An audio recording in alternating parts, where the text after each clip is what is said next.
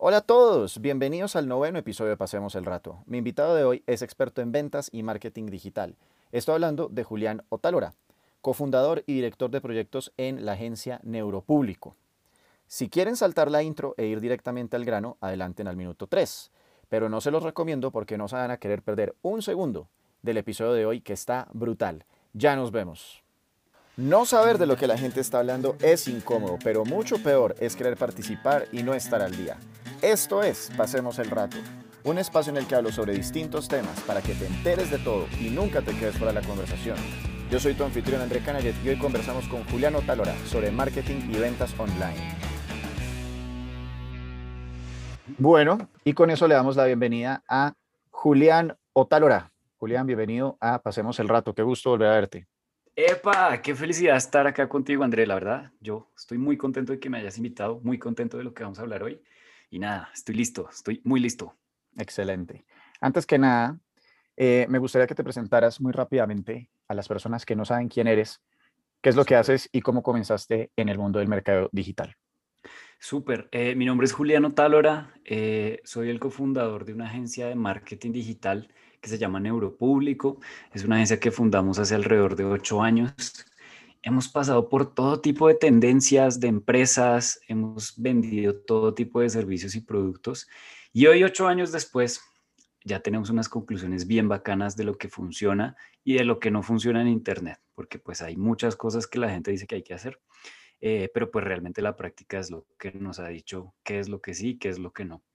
Y paralelo a eso, eh, tengo una comunidad genial que amo en Instagram de los cracks del marketing, en donde ya somos ahorita, estamos a punto de llegar a los 40 mil cracks del marketing. Y pues nada, estoy muy, muy, muy emocionado por eso, porque quiero mucho a mi comunidad y son personas eh, muy emprendedoras, muy duras, que les encanta el marketing. Y básicamente eso, eso es lo que hago. Me encanta invitar a Julián, principalmente les cuento, porque es una persona muy, muy joven. ¿Cuántos años tienes, Julián? 23. Me veo más joven. Aquí, aquí no me están viendo, pero me veo más joven. Pensaba que estabas para cumplir los 20 este año. Em, pero una cosa que me encanta de Julián es que es una de esas personas que claramente le apasiona lo que hace desde hace muchísimo tiempo, con todo y que uno dice, bueno, es muy joven, pues ¿cómo es muchísimo tiempo? Sí, hace ocho años, como muy bien contó, empezó su empresa y a mí en el particularmente lo que tiene que ver con mercado digital me parece importante seguir a personas que son jóvenes, que están mucho más, digamos, cercanas a las tendencias nuevas que hay. Y por eso me gusta conectarlos con Julián y es a, quien yo considero en este momento el referente para seguir con respecto a redes sociales y mercado digital. Y ahorita tú nos estabas mencionando que ustedes han probado muy bien qué sirve y qué no sirve. Y tenemos una pregunta muy buena de Andrea. Hola Julián y André. Quisiera saber si los hashtags en Instagram realmente todavía funcionan. Em, yo los utilizaba hace unos años y funcionaban muy bien, pero últimamente veo que sin importar el hashtag que uno ponga realmente pues no llega a mucha más audiencia de la que uno esperaría. Entonces, ¿qué opinas de esto? Muchas gracias. Uf, gran tema, hashtags. Es un gran, gran, gran, gran tema. ¿Por qué es un gran tema? Porque todo el mundo le suena a que los hashtags son el secreto, ¿sí o no? Como que sentimos que los hashtags, si los aprendemos a dominar, eso es porque esa es la razón por la que una cuenta crece, porque es que usa bien los hashtags. Eh, muchas veces me dicen, Julián, es que yo no he logrado dominar los hashtags, pero es que si yo supiera cómo poner hashtags, yo ya estaría vendiendo. Pues es que no entiendo lo de los hashtags. Y a eso yo siempre respondo lo siguiente. Vean, es muy sencillo. ¿Los hashtags son importantes? Sí, pero muy poco. Los hashtags no determinan el éxito de una cuenta ni de una, ni de una estrategia. Los hashtags solo determinan un 20%, un 15% más de alcance cuando se utilizan muy bien. Entonces, ¿hay que saber usarlos? Sí, por supuesto que hay que saber usarlos, pero son el componente principal que determina el éxito de una campaña, de una publicación o de una cuenta en Instagram o en Facebook. No, en absoluto. Y hay una gran confusión al respecto que yo ni entiendo por qué. Eh, seguramente cuando salió Facebook, tal vez en ese momento funcionaba, pero ya no. Lo que funciona es lo que les vamos a revelar el día de hoy, realmente. Eh, lo que sí es importante pero definitivamente no son los hashtags. Entonces, si tu cuenta no está funcionando, eh, no le podemos echar la culpa a los hashtags. Seguramente lo que está pasando, y, esto le puede estar pasando a muchos de ustedes, si su cuenta deja de crecer, si antes estaban creciendo y ya no, échenle la culpa al corazón de su cuenta, que es el contenido. ¿Qué carajos están publicando? ¿Están publicando cosas chéveres que la gente quiere ver, que son divertidas? ¿O están publicando lo que les gusta a ustedes, lo que ustedes quieren? ¿O están publicando pura venta de producto que nadie quiere que le vendan? Eso está clarísimo. Y si ustedes se la pasan publicando venta de producto, este es mi servicio, este es mi producto, pues por supuesto que la cuenta no va a crecer. ¿Qué es lo que hay que hacer? Pues ya se los vamos a decir ahorita, pero por ahora les puedo decir que no son los hashtags los culpables de que una cuenta crezca o no. El que sí es el culpable es el contenido. Me parece una excelente respuesta a la que da Julián, pero yo además quiero adicionar un par de cosas y es, muchas veces nosotros como usuarios, sobre todo en el mundo del mercadeo digital, yo lo conozco de primera mano, que yo fui eh, o sea, yo crecí mi cuenta para ser influencer solito, más o menos en el 2017. Y yo pasé un poco por esto que está narrando Andrea, que es, tenía una curva de ascenso muy importante y luego empezó a aplanarse. No es que las cosas dejaron de funcionar, sino que estaban funcionando tan bien que muchas personas que no creían antes en las plataformas, por ejemplo en Instagram, cuando yo empecé me decían, uy, usted ahora se volvió Instagramer, qué boleta, qué oso de tipo. y luego a los seis meses me estaba invitando Corona a, a hacer un evento. Luego la gente empezó a montarse en el tren de Instagram y ahora hay más personas que usan Instagram y ahora hay muchísimas más que están utilizando Instagram o TikTok o Twitter o Facebook o Clubhouse. Y entonces empieza a crearse saturación. ¿Y eso qué significa? Que básicamente hay más personas que están buscando ganar la atención del público o de las personas a las que ustedes quieren llegar. Entonces, si ponen un hashtag, pues simplemente va a quedar enterrado dentro de muchas más fotos y como muy bien dijo Julián, si el contenido no está siendo relevante e interesante, no va a tener tantos likes, no va a tener tantos comentarios, es decir, baja el engagement y por ende queda enterrado el contenido que ustedes hicieron debajo de muchos otros tantos eh, pedazos de contenido. Genial. ¿Y sabes por qué pasa eso que me acabas de decir? Porque como seres humanos no estamos tan listos para el cambio. Entonces, ¿Qué es lo que pasa? Nosotros empezamos a crecer en Instagram, por ejemplo, hace tres años que era muy fácil eh, y dejó de crecer y de pronto decimos, ok, esto de pronto ya no sirve, esto ya no funciona, porque creemos que lo que nos hizo crecer fue Instagram. Eso no es cierto, no fue Instagram. O sea, hay un montón de canales de comunicación, Instagram es solo uno de ellos. Si Instagram dejó de funcionar, hay otros 5, 6, 7 que usted puede estar utilizando para generar resultados, pero nos enamoramos fácilmente de lo que funciona y no vemos la pintura completa. ¿Cuál es la pintura completa? Instagram va a desaparecer en cinco años. Se lo van a comer otras plataformas y la gente se va a aburrir. Ahorita le está pasando a Facebook. La gente no quiere Facebook, la gente odia Facebook. Y el que ahorita está en Facebook, no todo el mundo, ¿no? La, eh, perdón, personas mayores de 48 años que aman Facebook, lo siento mucho, pero la gran mayoría de usuarios jóvenes detestan Facebook. ¿Por qué? Porque ahorita Instagram está de moda, es más chévere, es más sexy, está en el momento de auge. ¿Y qué es lo que pasa? Eso mismo le va a pasar a, Instagram. Y en cinco años, el que no quiso cambiar va a decir, hasta las redes sociales ya no funcionan. No, no es que ya no funcionen. Las redes sociales solo son el resultado del comportamiento humano y el comportamiento humano no va a dejar de ser el mismo cada vez queremos socializar más de forma masiva, cada vez queremos conectar con más personas a través de Internet porque es muy rápido y muy directo. Si Instagram funcionaba muy bien hace tres años, el que funciona hoy diez veces mejor es TikTok. Y es una cosa absurda, es absurdamente potente como plataforma. Nosotros hemos subido un par de TikToks y literalmente tengo TikToks de 3 y de 4 millones de reproducciones. Y que soy un experto en TikTok que vaya a hace bailes en TikTok. No, ¿Qué fue lo que hicimos? Probar. No quedarnos dormidos, no decir, digamos, claro, es que Instagram ya no me quiere, es que el algoritmo me odia. No, es la saturación normal, como nos explica André, no solo porque hay muchos usuarios, sino porque además entendamos que las redes sociales son un negocio y a mí me vuela la cabeza como hay personas que, no, que no lo han detectado y es parte de la estrategia que no lo detectemos, pero es que ustedes no usan redes sociales gratis Uno cree que es gratis porque no está pagando dinero, pero es que no le están cobrando plata, le están cobrando es otra cosa, le están cobrando con su información, con su recolectando sus comportamientos, recolectando sus intereses, porque luego todo eso se lo venden a los anunciantes para poder salirle anuncios a usted en redes sociales y por lo tanto usted está pagando el uso de esas plataformas con su información, con cada actividad que usted hace ahí, eso es información.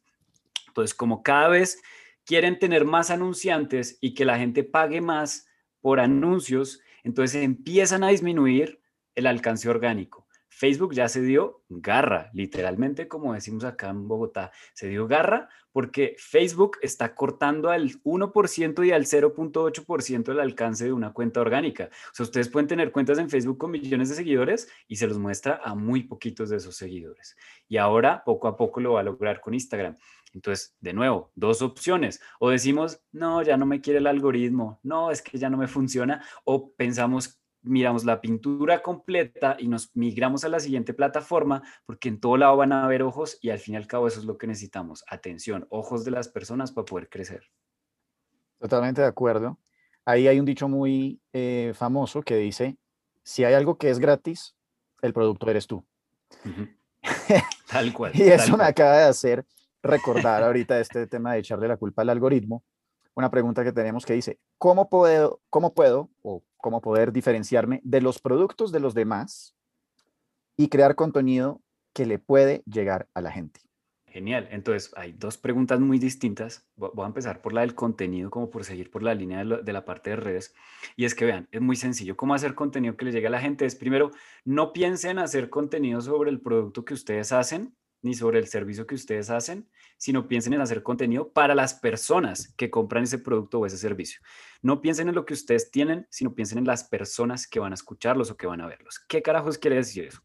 Que si yo estoy, que si yo, por ejemplo, tengo una empresa de servicios para automóviles, entonces no es que yo tenga que hacer contenido de automóviles, necesariamente, porque me voy a limitar. Yo lo que tengo que hacer es contenido que le guste a personas que compren servicios de automóviles o que compren automóviles. Entonces, no solo voy a hablar de carros, también voy a hablar de eh, viajes, porque puede que a esas personas también les guste hacer road trips, porque depende qué tipo de vehículo tienen, o también les gusta, entonces no hablar solo de vehículos, sino además de lujos. Entonces, cada vez que nos preocupamos y nos preguntamos por cómo hacer contenido que le llegue a la gente, tenemos que ponernos en el papel de ellos analizar qué les gusta, qué no les gusta y bajo eso sacar conclusiones sobre lo que vamos a hacer. Ahora, eso hacía grandes rasgos como para la pregunta frecuente de cómo hago contenido, ¿no? ¿Qué hago para mi empresa? ¿Cómo hago contenido para mi empresa? Esa es como la respuesta.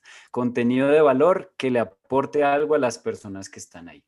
Ahora, si queremos que realmente llegue eh, a las personas tenemos que ser divertidos y tenemos que ser entretenidos. Es decir, traten de usar memes y usar humor, así parezca que no es corporativo, porque si no, no le vamos a llegar directamente al corazón a la gente.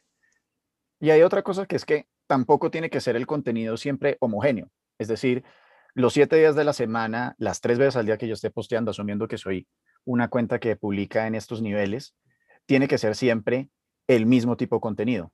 El lunes yo de pronto puedo hacer los memes, los martes hago una entrevista. Obviamente es muy importante que ustedes vayan, y para eso están las métricas, antes de que se pongan tristes porque un post le fue muy bien y al otro le fue muy mal. Más bien tómense como que al que le fue muy mal es la gente diciéndole, no nos gustó tanto, o otra posibilidad, no lo publicó a una hora en la que lo pudimos ver. A veces la interacción no está, sencillamente porque nadie la vio, que eso es otra de las cosas que es importante tener en cuenta. Eh, y por ejemplo, para lo que estaba diciendo Julián, yo, por ejemplo, siempre he tenido una idea, si yo manejara la cuenta de una, eh, de un concesionario de carros, una marca de automóviles. No sé si conocen este programa que se llama Carpool Karaoke, en el que van un, un eh, comediante gringo con un invitado y entonces van hablando dentro del carro. Entonces, yo creería que si uno hiciera un contenido de ese estilo dentro del carro, voy a decir cualquier marca, Maserati, y uno está hablando, haciendo una entrevista o haciendo chistes o, haciendo, o cantando, inclusive invitando celebridades a eso, manejando el Maserati, muchas personas podrían ver ese anuncio, podrían ver el interior del carro y podrían ver cómo funciona. Y eso sería una forma indirecta y entretenida de que la gente, digamos, se familiarizara con la marca. Lo verían 10 millones de personas más que un anuncio tradicional. ¿Por qué? Porque no parece publicidad. Es que vean, eh, Andrea acaba de nombrar aquí el punto álgido adicional, y clave. Que voy a decir acá una cosa X. Si el invitado es un cantante que en sus redes tiene un millón doscientos mil followers o 500 mil personas y él también lo publica, adivinen en dónde se va a estar viendo su carro. En los 500 mil personas que tiene la cuenta de esta persona, de esta celebridad hipotética de la que hablamos. Andrea acaba de revelar acá el punto crucial del éxito en redes sociales y es que el contenido no parezca publicidad. Por alguna razón creemos que si queremos vender, como llevamos 20 años viendo anuncios en la televisión, decimos, ok, entonces yo tengo que hacer un anuncio como el que vi en televisión, yo tengo que hacer un anuncio como el que llevo viendo en, la publicidad toda la vida. No, eso ya no es lo que funciona, porque ustedes bien saben que cada vez que uno escucha la palabra publicidad, huye. A nadie le gusta que le vendan, a nadie le gusta quedarse viendo los comerciales de televisión. Nos gusta es el contenido. ¿Y en dónde está la magia y el potencial hoy en día? En que ahora se puede mezclar el contenido con la publicidad. Y la gente no tiene por qué distinguir si se le está vendiendo o se le está dando un contenido porque están fusionados. Si yo estoy haciendo el ejercicio, por ejemplo, de André, en donde combino una entrevista súper divertida con un músico famoso y conciencialmente lo están haciendo en un automóvil que yo estoy promocionando, pues nadie va a detectar que eso es publicidad y es 10 veces más efectivo por eso mismo, porque la gente lo va a querer ver, porque lo va a querer consumir, porque no se siente aburrido y no siento que me están vendiendo. Ese es uno de los paradigmas más importantes hoy en día para tener éxito en redes sociales. Y esto lo va a atar con la siguiente pregunta que tenemos, que es. Hola André y Julián, tengo un pequeño emprendimiento y me gustaría saber qué consideran ustedes es más efectivo. ¿Pagar anuncios por social media o pagar un influencer? Muchas gracias ambas son muy buenas, esa es como la respuesta bonita, así objetiva, ambas son muy buenas y chéveres, pero a mí me gusta uno mucho más que la otra, ¿no? Me gustan mucho más los anuncios. Por lo siguiente, muy sencillo, cuando uno está haciendo influencers, uno está dependiendo de el mood del influencer, de hacer un trabajo un poco más orgánico en cuanto que de pronto la audiencia ese día no respondió tan bien. Eh, me pronto hice una muy buena campaña con un influencer, pero si la quiero replicar, pues ya no es tan fácil hacerla tan seguido porque pues ya saturé la audiencia del influencer. O sea, el influencer no va a salir todos los días hablando del mismo producto con las mismas palabras. Mientras que cuando hago anuncios por el contrario, sí puedo escalar y puedo crecer la campaña de forma mucho más potente por lo siguiente, porque yo le puedo decir a, la plataforma de anuncios, oiga, muéstrele este anuncio a 100 personas distintas todos los días. Entonces me va a controlar de manera precisa que se lo muestre a personas distintas con los intereses que yo quiero y voy a tener mucha más data y mucha más precisión para crecer. Mientras que de forma orgánica y con un influencer siempre voy a estar ligeramente limitado a quemar la audiencia, a que de pronto esa audiencia no fue tan correcta, a no tener datos tan precisos, mientras que con un anuncio conozco al detalle lo que está pasando y la puedo escalar mucho más. Es que además, y, ahí entramos a otro, a otro tema nuevamente, que seguramente alguien va a preguntarse en este momento o está pensando oyendo nuestras respuestas, oiga, pero yo alguna vez hice eh, Facebook Ads o Instagram Ads, etcétera, y no me funcionó para nada, esa vaina no sirve volvemos, quiero volver a ser muy reiterativo en esto. Hay, que, hay muchas variables por las cuales pudo no haber funcionado, incluyendo la segmentación, que es lo que acaba de hablar Julián, de a qué público yo decidí que le mostraran ese anuncio, o inclusive puede ser que la pieza artística y, digamos, como informativa del anuncio no me quedó bien hecha. A mí me ha pasado en estos días que yo me he metido a YouTube y hay una marca de café que tiene, me tocó verlo como cinco veces para poder entender qué es lo que era, que hace algo para el ojo, para el oso de anteojos. Y hicieron toda una animación ahí, como muy chévere y tal, pero eh, digamos el copy, el, eh, la promoción como tal, el mensaje que ellos quieren mandar, uno no lo alcanza a leer y solamente ve rápidamente un oso que se mueve en un paisaje verde y yo no entendí nada. Entonces, esto es otra de las cosas que les pudo haber pasado. Y nos pregunta Juan David, tengo campañas con bastante alcance, pero no se ven reflejadas en ventas. ¿Qué puede estar pasando? No, genial. Eso que acabas de decir para mí es el, síndrome del publicista muy creativo y es en donde sentíamos hace muy poco, de hecho, y de hecho los, los grandes premios de publicidad se los llevaban las compañías que hacían, las agencias que hacían anuncios increíblemente creativos, es decir, cosas que nadie se esperaba, que llamaban mucho la atención. Y eso está muy bien. Llamar la atención y ser creativo está muy bien, pero eso no necesariamente se refleja en ventas. Y lo siento mucho para los publicistas que nos pueden estar escuchando, los quiero, me encanta la publicidad, pero la creatividad no es suficiente y el alcance que tenga una campaña y lo viral que se vuelva tampoco.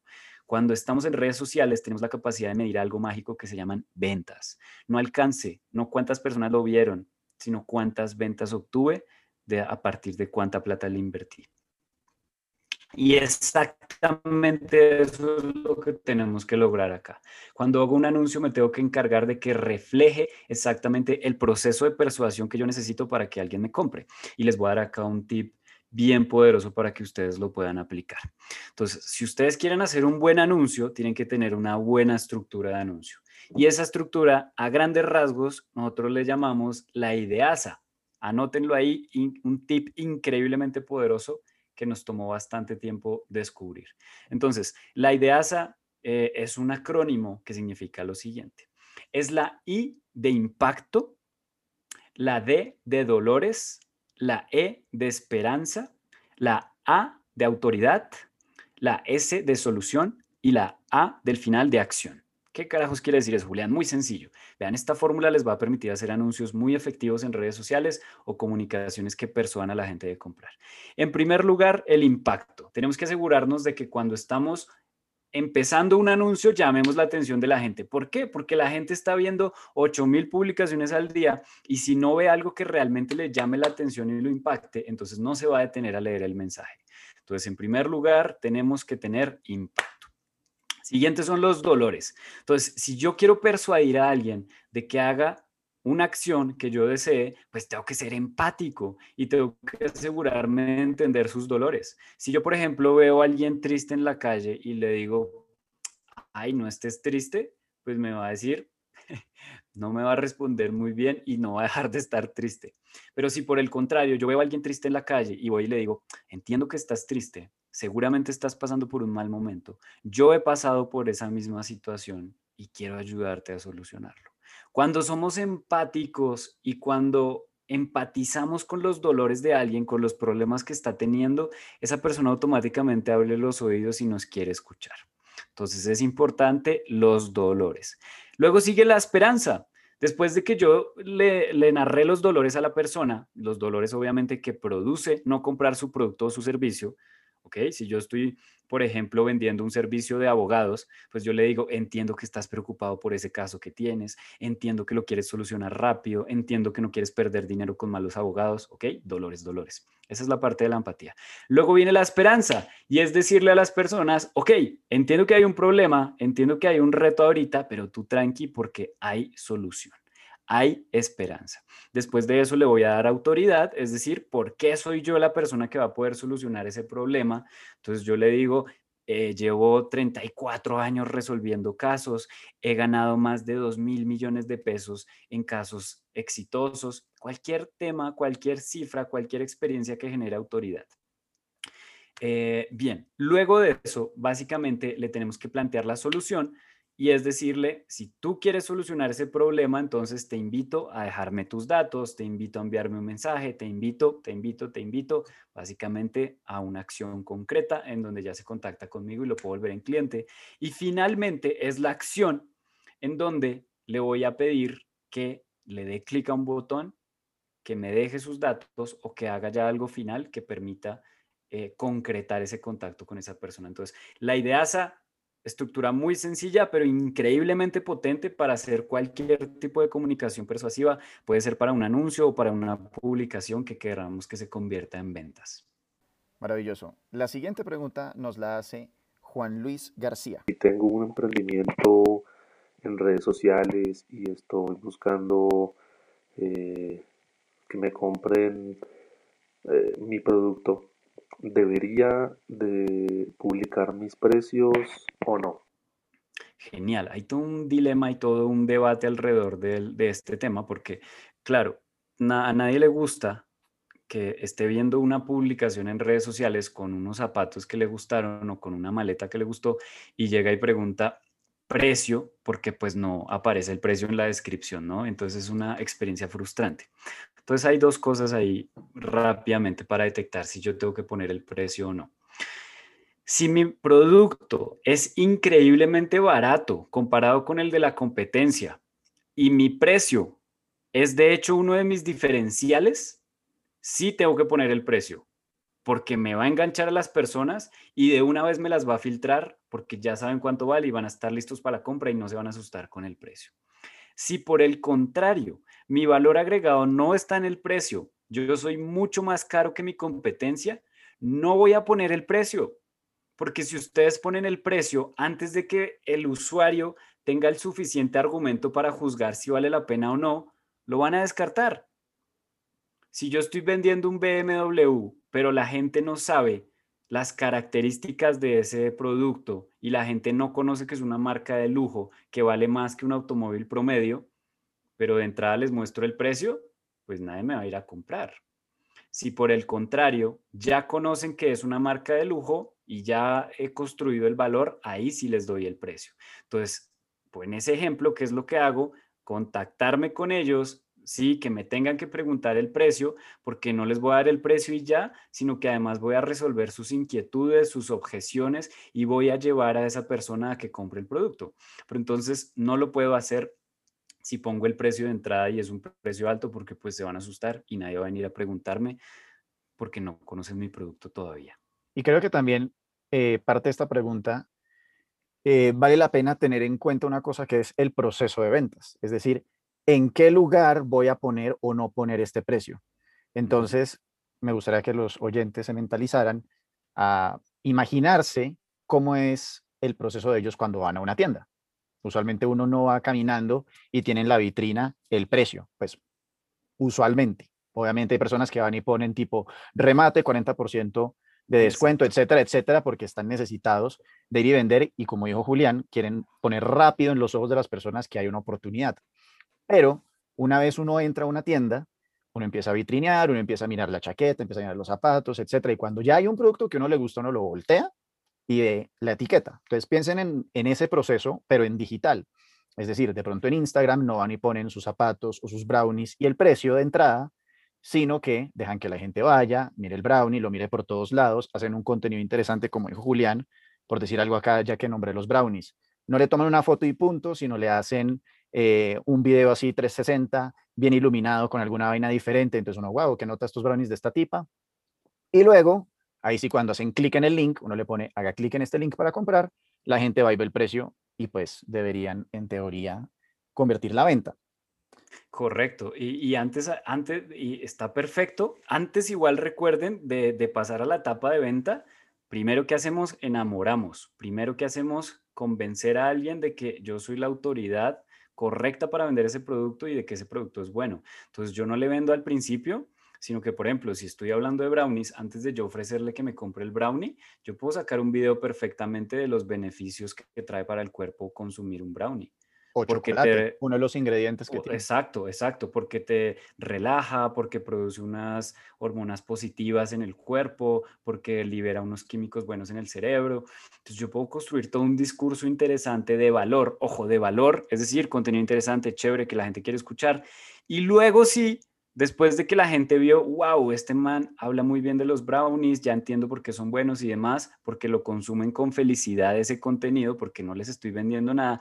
Ahí sí, al final, cuando me estoy despidiendo o en un segundo contenido, porque la gente no es que compre con el primer impacto al producto, ahí sí le pongo la venta y aplico las estrategias de las que estamos hablando, como que si el precio es un indicador o un diferencial, ponerlo, y si es un precio alto, pues no ponerlo porque vamos a a perder la posibilidad de contactar.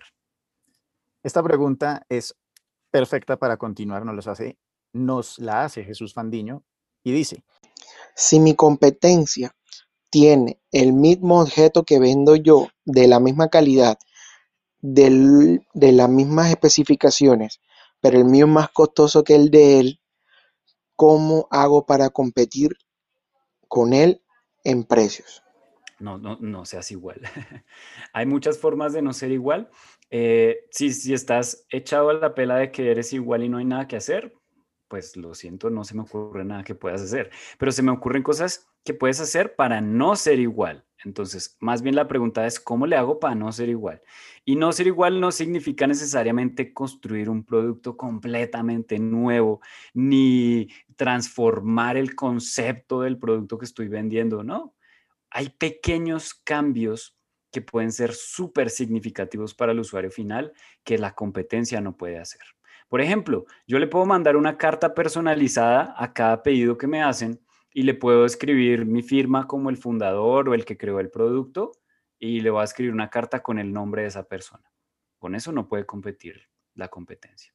O le puedo agregar algún detalle adicional que a mí me salga muy económico, le puedo agregar literalmente unos dulces en el empaque que le estoy poniendo y la competencia no le va a agregar eso. O le puedo enviar puedo grabar unos video tutoriales de cómo utilizar el producto o el servicio, ya si estamos hablando de algo más técnico o complejo, le puedo grabar unos tutoriales, incluírselos gratis dentro del servicio. ¿Por qué?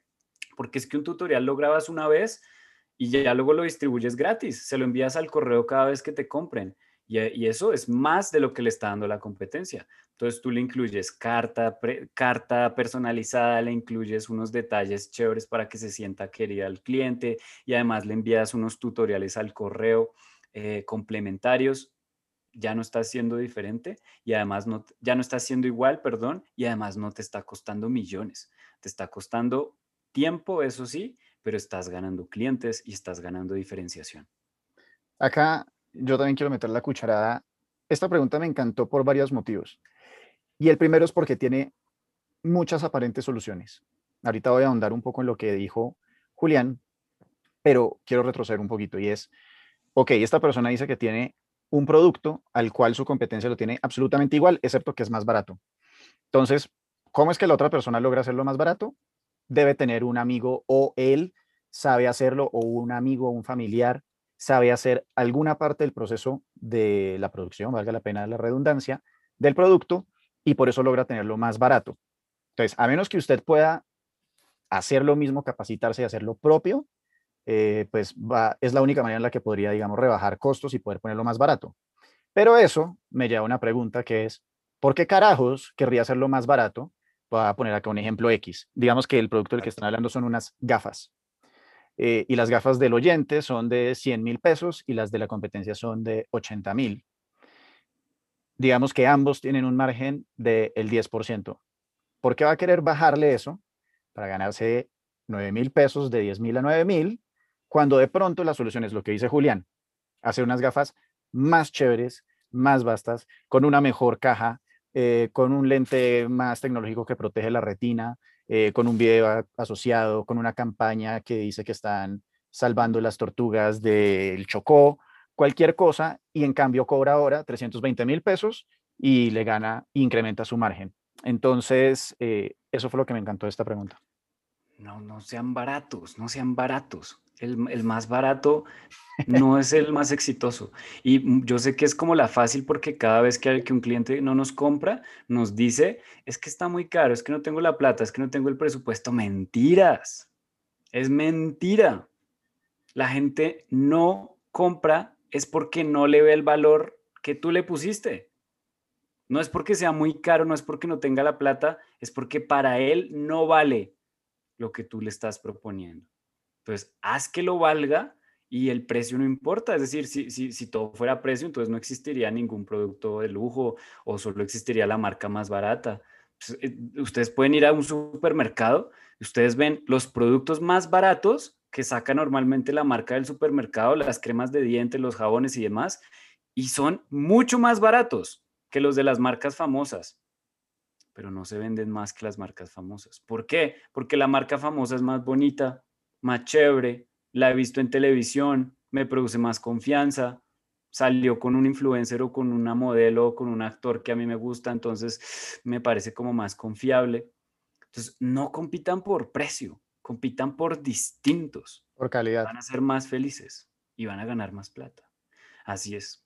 Y es que además acá hay otra cosa, y es, ok, cuántas unidades de este producto estás vendiendo, ¿verdad? Porque esta persona de pronto está sufriendo eh, de que su competencia se le está llevando un mercado de, no sé, 400 clientes que tiene. No, o sea, el margen pequeño y va a abaratar los precios sirve para tornillos, pitillos, eh, cosas así por el estilo, jeringas, tapabocas, una cosa más genérica. Y yo invitaría a las personas a que vayan a la tienda de Louis Vuitton en la, zona, en la zona T. Esto no es publicidad, pero esto es solamente eh, referencia para que expandan sus horizontes. Hay una silla que se echa por unos diseñadores, un diseñador brasileño, que cuesta 75 mil dólares. La de Bogotá creo que no es de 75 mil dólares, pero yo vi una similar, misma colección en Dubai 75 mil dólares. Una silla, un, un, cucurucho como para sentarse en una casa de campo. Entonces, fíjense que esos son básicamente 340 millones de pesos, algo por el estilo, una silla para de cucurucho en el campo. Y ustedes están pensando en abaratar 10 mil pesos, 20 mil pesos su producto. Piensen en que de pronto pueden tener, aprender de ventas, estrategias para contar mejor su cuento y convencer a las personas de por qué son tan especiales esas gafas o, esa, o ese saco o esos brownies de los que estamos hablando. Si hay dos gafas, pero una, una de las gafas que tengo opcionales me incluye un tutorial hecho por un influencer famoso de cómo combinar bien las gafas con la ropa. ¿Con cuál me voy yo? Pues con el que me va a hacer ver mejor. ¿Sí o no? O sea, me están dando un plus que además es más barato, que es barato de hacer. O sea, es que, de nuevo, me gusta pensar en soluciones que sean rápidas y baratas. Si más adelante usted le puede mandar a hacer un mejor lente y una mejor montura, también, por supuesto. Si está empezando y dice, no tengo plata, no tengo presupuesto para mejorar el producto, haga cosas prácticas, pero inteligentes, baratas, que le añadan valor al producto, como cosas digitales, por ejemplo, como un tutorial, como tips por el que le pueda comprar ese, cobrar ese plus y ya, ahí va a estar justificado el precio. Y luego sí que tenga presupuesto, métale a que el producto sea mejor porque pues en definitiva eso es lo que le va a permitir crecer más. Y finalmente, hacer esas cosas de las que está hablando Julián, ese tipo de estrategias como también la que yo mencioné de eh, salvar a las tortugas o reciclaje, cosas así, o sea, causas, meterle causas, los productos y a las marcas de ustedes les va a crear marca que eso es lo que va a hacer que yo, por ejemplo, como les mencioné hace un segundo, voy a Louis Vuitton y pago 3 millones, 9 millones de pesos, lo que sea, por una chaqueta, y en otro lugar la misma chaqueta, pero que no tiene esa marca, cuesta 250 mil pesos. Porque la marca y la reputación y las emociones, que es una cosa de la que he hablado Julián y me gustaría que expandiera ahorita un poco, es lo que hace que las personas se compenetren con ustedes y digan, oiga, sí, yo prefiero esta cosa que vende Julián o esta cosa que vende André a la que vende Milton.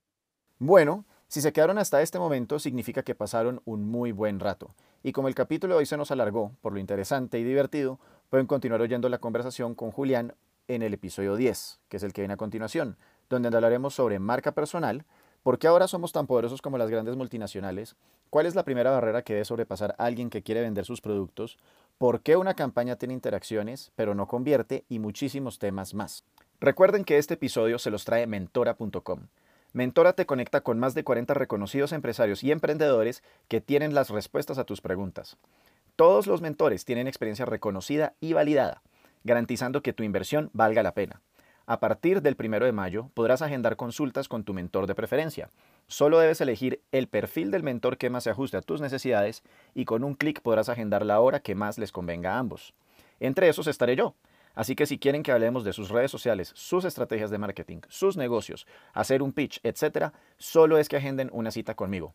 Recuerden, a partir del 1 de mayo estará disponible mentora.com. M-E-N-T-H-O-R-A.com mentora.com.